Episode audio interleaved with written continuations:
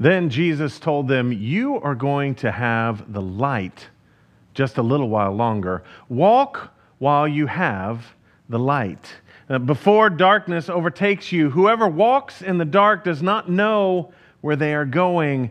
Believe in the light while you have the light, so that you may become children of light. These are the words of Jesus Christ. Friends, welcome to Cassidy. Thank you so much for being here. We are excited to have you with us. Thanks for joining us in this online community uh, of building disciples for Jesus Christ. My name is Stephen Mitchell, and I have the privilege of being the lead pastor here, and it is a joy to be able to come together to celebrate what Jesus is doing and continues to do in community around us. Uh, if you're new here, welcome. Thank you so much for joining us. We are excited that you are with us, and we believe that together we can go in the direction that Jesus is calling us to. We know that we don't have it all together, but we know the one who does, and that's Jesus Christ. And we want to be more like Jesus. We want to live more like Jesus, and we want to love more like Jesus. And we want to invite you to come along with us on this journey of faith discovery, of understanding who Jesus is and what Jesus' mission is for us in this world. So we're excited that you're here. Uh, we've been talking about this whole idea of let there be light. The idea that, that we really need God's light in the world and, and that Jesus describes himself as the light of the world, and we can hold fast to Jesus even when the world seems to be a bit of a dark place. And, and we also talked about how light eliminates fear, how light removes fear from the equation, and that we can have faith and hope and trust in what Jesus is calling us to because we know that He is with us. And, and we continued that idea by saying that light also provides perspective. Light gives us perspective on the world around us, on the situations that we're in, and on the way that we can move forward, recognizing who we are and whose we are. And this week, we're going to continue looking at this idea of, of let there be light, inviting Jesus into our world, into our lives, so that we can come to life in the light of Jesus Christ. When I was a kid, I, I, we used to go uh, camping. And every year, I, I, didn't realize this until my mom kind of pointed it out, but every year we would go to Wolf Creek Park. Uh, it was a state park in Texas. And we would go in August because I always had to take summer school. Uh, that was just the way that I rolled. Had I not taken summer school every year, we could have gone when it wasn't surface of the sun hot in Texas. Uh, but that's when we went because I always had summer school. So we went in August, and every once in a while there would be kids there. But one of the things that was great about Wolf Creek Park was it was right on the shore of Lake Livingston, and so there was camping, and we would have our tent out there, and then we would go bass fishing or skiing or whatever. Uh, but there were also nature trails. And Wolf Creek Park is, if you've never been to, to Texas to uh, see any of the, the forested area or the, the woods, as we call them, um, it, it's just massive, massive pine trees. And so there's not a lot of foliage on the ground. There, there's pine, pine needles everywhere, uh, but there's not a lot of undergrowth. And so there were trails and places that you could walk, and you could, uh, you could see forever when you were walking through them. It was just this uh, really interesting feel of, of a light overcast because the sun wasn't directly shining through the trees, which is why nothing grew on the ground. But, but it, was, it was just surreal. It was, it was really cool. And for a young man, it was just adventure time. I, I would go anywhere and everywhere and have adventures, whether I was fighting off uh, aliens uh, with Luke, Luke, Skywalker or whether I was uh, fighting pirates or whatever it was uh, that I had imagined myself doing. Maybe running with Indiana Jones trying to find the next great, amazing discovery. But uh, whatever it was, it was just awesome uh, to be able to do that in such such a unique place. And and this one year I was out there and and I lost track of time. And I was out there by myself uh, and the sun started to go down, and I didn't notice it until it was already too late, until the sun had already set.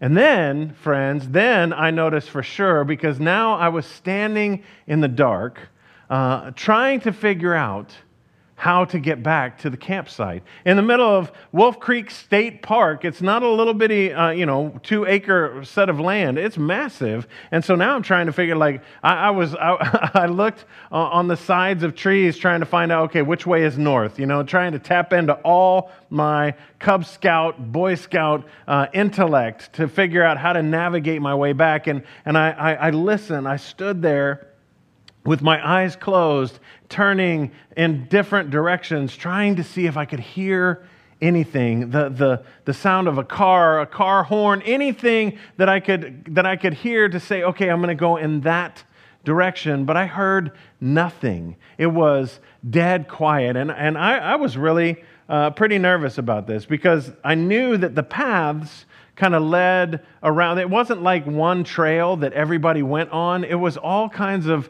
game trails and paths that went off one way or uh, another way. And you could see, uh, see where the, the pine needles had been moved out of the way, but you never knew if it was going to go back into the forest or, or, or out toward the campground. So I had to choose a direction. And, and I was wandering in the dark. And my, one of my biggest fears was I know that when I walk through a, a forest or, or, through woods, uh, just like everybody else, I don't know that I'm keeping on a straight line.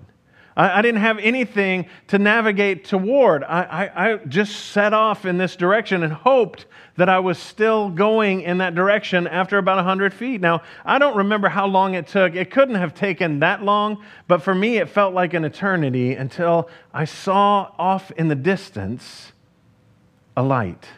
I saw it peeking through the trees, and, and it seemed to be brighter in that general direction. And I started moving faster toward the light, and, and, and it became easier to navigate because now I had a direction and, and, and somewhere I was headed. And, and so the light kept getting brighter and brighter, and I, I kept feeling more and more hopeful. And I broke through the trees, and there before me, lit up like a Christmas tree was the marina at Wolf Creek Park. I knew in that moment that I was going to be okay because now, surrounded by the lights of the marina, I knew that I was only about six minutes from the campsite. And so I, I headed back to the campsite. And friends, I had never been more excited to see the lantern that my dad used to light, that old Coleman propane lantern that he would light and hang from the tree. And I, I could see that lantern, and I knew that I was going in the right direction. And I knew that I was going to be surrounded by my family, those that loved me. And, and what was great for me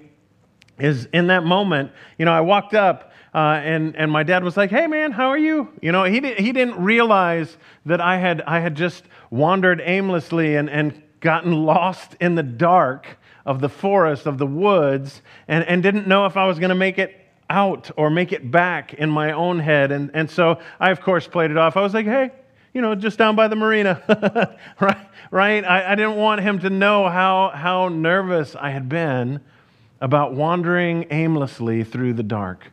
And, and that taught me a very serious truth. Uh, and it teaches all of us, and we've all experienced this, but the truth is this light reveals the path. Light reveals the path that we can, can make progress toward. When, when I saw that light off in the distance, I was able to move faster because I knew my destination was that light. When I, when I saw the light off in the distance, I knew that I was going to be okay, and, and it, it provided a, a path for me to move to make that idea a reality. And that's what Jesus offers to us. Jesus offers to us a light for a path that isn't just uh, a direction so that you can get from point A to point B. Jesus offers us a path of restoration restoration of ourselves with God and restorations of us with one another and with the community that God seeks to build around His church. The church uh, in, Jesus' idea is not uh, a building or a place that you go to. The church is the people of God doing the work of God.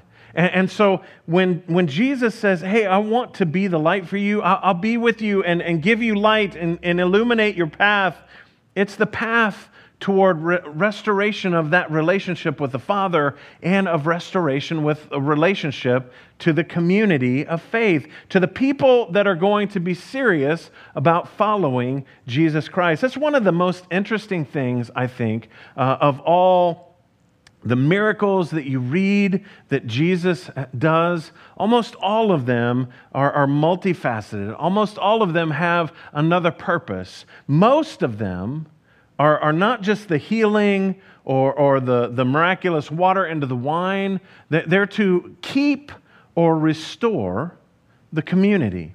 To God, community is so important. Jesus didn't raise a group of disciples together to have them go and be individuals. He raised a group of disciples together to be the church, people united in the purposes of God. And, and so he calls them and sends them into the world in a movement where they have built and continue to build community. And community has always been important for Jesus. Like I said, his miracles uh, demonstrate that. He had the, the miracle of the Gerasene demoniac. Uh, the, the region of the Gerasenes was across the Sea of Galilee, and Jesus and his disciples went across the Sea of Galilee and, and arrived in this region. And this man who had been, uh, had been fighting with, with demons, had been possessed by demons, comes running down and throws himself at the feet of Jesus and says, What do you want with me, Son of the Most High? Now, this, this story is one of those stories that we can read and we could be like, oh my gosh, it's so amazing. But what really fascinates me isn't the fact that Jesus cast the demons out into a, a, a, a herd of swine or pigs and that they charged down and drowned themselves. It isn't that the people were astonished by this, it is the way that the story resolves. It resolves, resolves this way Jesus is approached by the, the man who used to be possessed, who is now in his right mind and is behaving like a, a rational, normal human being. And, and he comes to Jesus and he said, Jesus, I want to go with you. And Jesus says, No. And, and sometimes we don't catch that. He says no, not because he's going to be harsh to the man, not because he is not Jewish, but because he wants to restore him to his family. As a matter of fact, Jesus says this return to your home and, and, and declare how much God has done for you. Return to your home. Be restored to your community. And in that restoration, be light for Jesus Christ. So he went away proclaiming throughout the city how much Jesus had done for him. He went away proclaiming to the people that knew him as a, as a crazy person living among the tombs, as somebody that was uh, overwhelmed by demon possession and now was in his right mind. And, and I just love the way that Jesus restored him to his community. Leprosy uh, was uh, a, a serious disease in the Old and New Testament. It was one that people were terrified about. What would happen is uh, if you had an injury, uh, it could be anything from eczema to dry skin, you would have to go and present yourself to the priest. And when you did that, if it met a certain set of qualifications, then it was considered leprosy, and you were outside of the city for seven days. And then you could come back and present yourself again to the priest, hopeful that he would then declare you clean.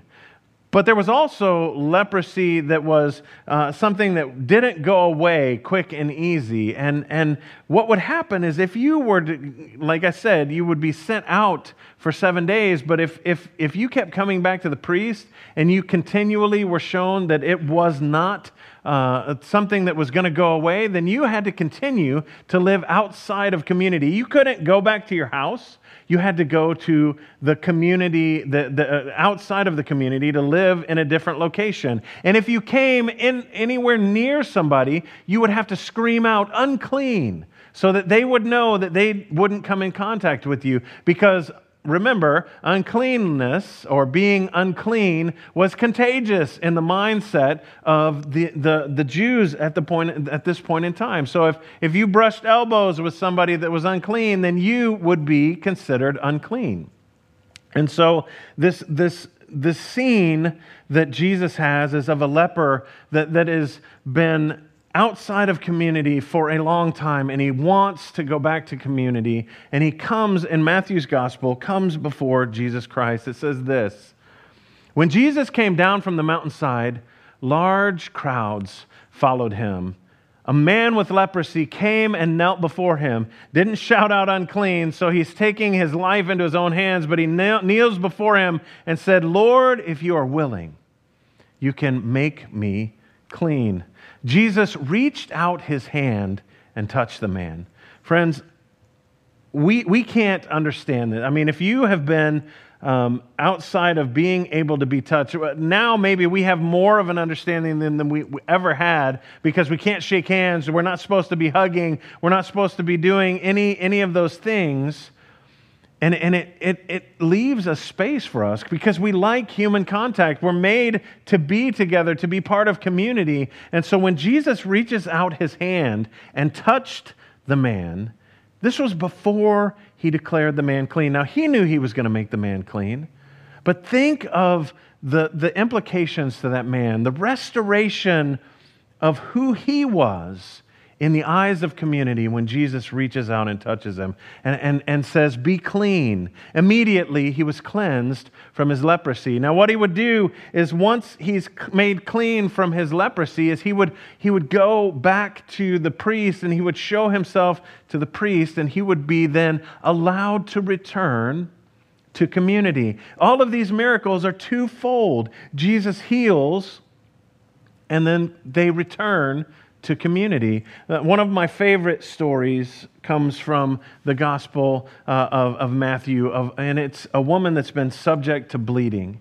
Um, she has been subject to bleeding, and the rules on that are similar to those uh, about uh, being unclean from leprosy. That you would have to live outside of the community, that you would have to stay away from your family and from your friends as long as you uh, had evidence of ble- blood uh, in, in, your li- in your life. And, and for this woman, she had been struggling with this for 12 years. 12 years she had been trying to get back into community, and she was at her wits' end, so much so that instead of walking into town declaring herself unclean, she sneaks into town so that she can just touch the hem of Jesus' robe. She just wants so badly to be able to be healed, to be restored to her, her family and to her community and to her friends and, and, and to go back to living life. And so she sneaks into town and, and she grabs the hem of Jesus' robe, knowing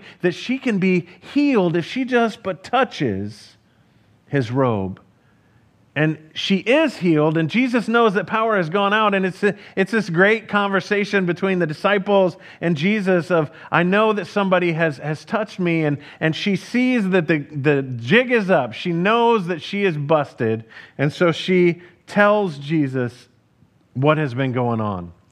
That for 12 years she struggled to get well and, and jesus instead of rebuking her jesus says this Daughter, your faith has healed you. Go in peace and be freed from your suffering. Friends, her suffering wasn't just the physical ailment that she dealt with. Her suffering was that she wasn't able to be a part of the community that she do- so desperately longed to be a part of. Her, her, her life had been derailed for 12 years, and Jesus' healing restores her to that community, sends her before the priest to prove that now she is no longer unclean but clean, and that she can return to her community, to her family, to her life.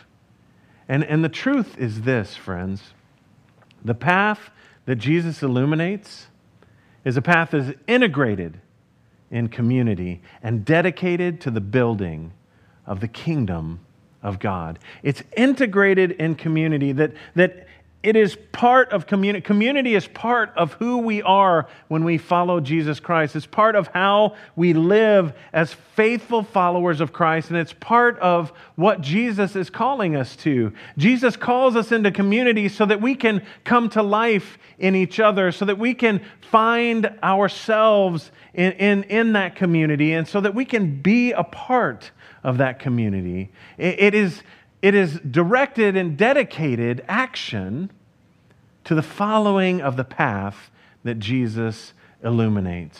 Remember, Jesus is the light of the world and the one who gives us light and hope in life. In John's gospel, it says this When Jesus spoke again to the people, he said, I am the light of the world. Whoever follows me will never walk in darkness, but will have the light of life. Jesus longs for us to have light and life in Him. And that comes in the form of community. It comes in the form of faithfully following Jesus Christ and moving in the direction that Jesus is calling us to go.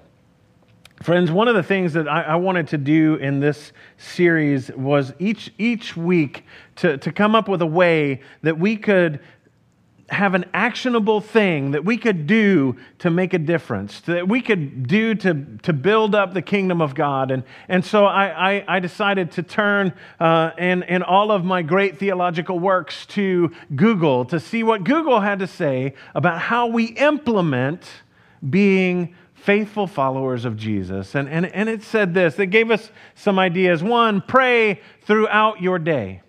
The second one was read your Bible. Another was read a devotional. And, and then my favorite, listen to positive and encouraging music. Uh, then uh, give yourself 15 minutes of, of alone time. And finally, jot your thoughts down in a journal. And what strikes me with this, while, while these are all good things to do individually, none of this is about community.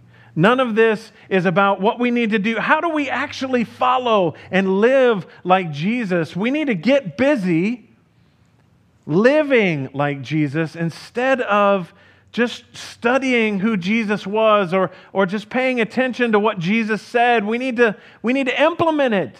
We need to embrace what Jesus has said. We need to start to come alive in who Jesus is because if we don't, then we're selling Jesus short and we're not following the path that Jesus has put us on. And we're not moving toward the light, but instead we're wandering off in the woods all by ourselves, alone in the darkness, just hoping we're going in the right directions. Friends, here's the deal. We, we, we need to come alive in Jesus Christ to the point where we are able to do that in community. When I, when I first became Christian, one of the things that I found was that in community, I really felt more connected and alive. And I had others that would lift me up in prayer, and I would see people that were fearlessly pursuing living like Jesus, that, that would break down barriers and love people that were on the fringe of society, that would not afraid to make a difference in the world for Jesus Christ by loving boldly in the name of Jesus Christ, by forgiving their enemies, by forgiving those that did wrong to them, and, and making it known that they were forgiven, by living the way that Jesus lived and by loving the way that Jesus loved. This is the path that Jesus calls us to. This path of community where we come alive in Christ and in one another, and together we empower one another to make the next step in our faith journey and in the building of the kingdom of God. And so, my hope, friends, for each and every one of us is this that we can come to life in Jesus Christ, that in his presence and in his person, that we can find the path that he longs for us to be walking, that we can come alive in him in a way that is so much more powerful than anything we have ever done, and we can share the gospel, the good news of Jesus Christ with everyone we encounter. So let's get busy living for Jesus and loving the way that Jesus has called us in the community of God and in the world around us so that we can build the kingdom of God to his glory forever and ever. Amen. Let's pray. Gracious and almighty God, you have given us your strength and hope and, and your promise of life eternal.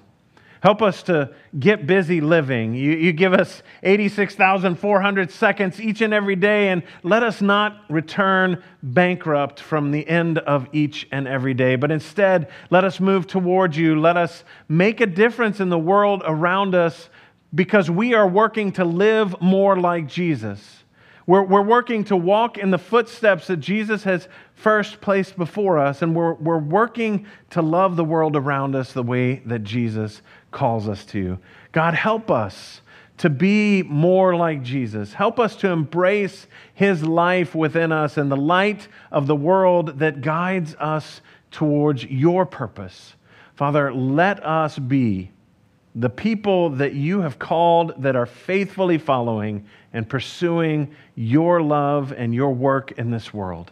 We ask this in Jesus' name, and everyone agreed and said, Amen.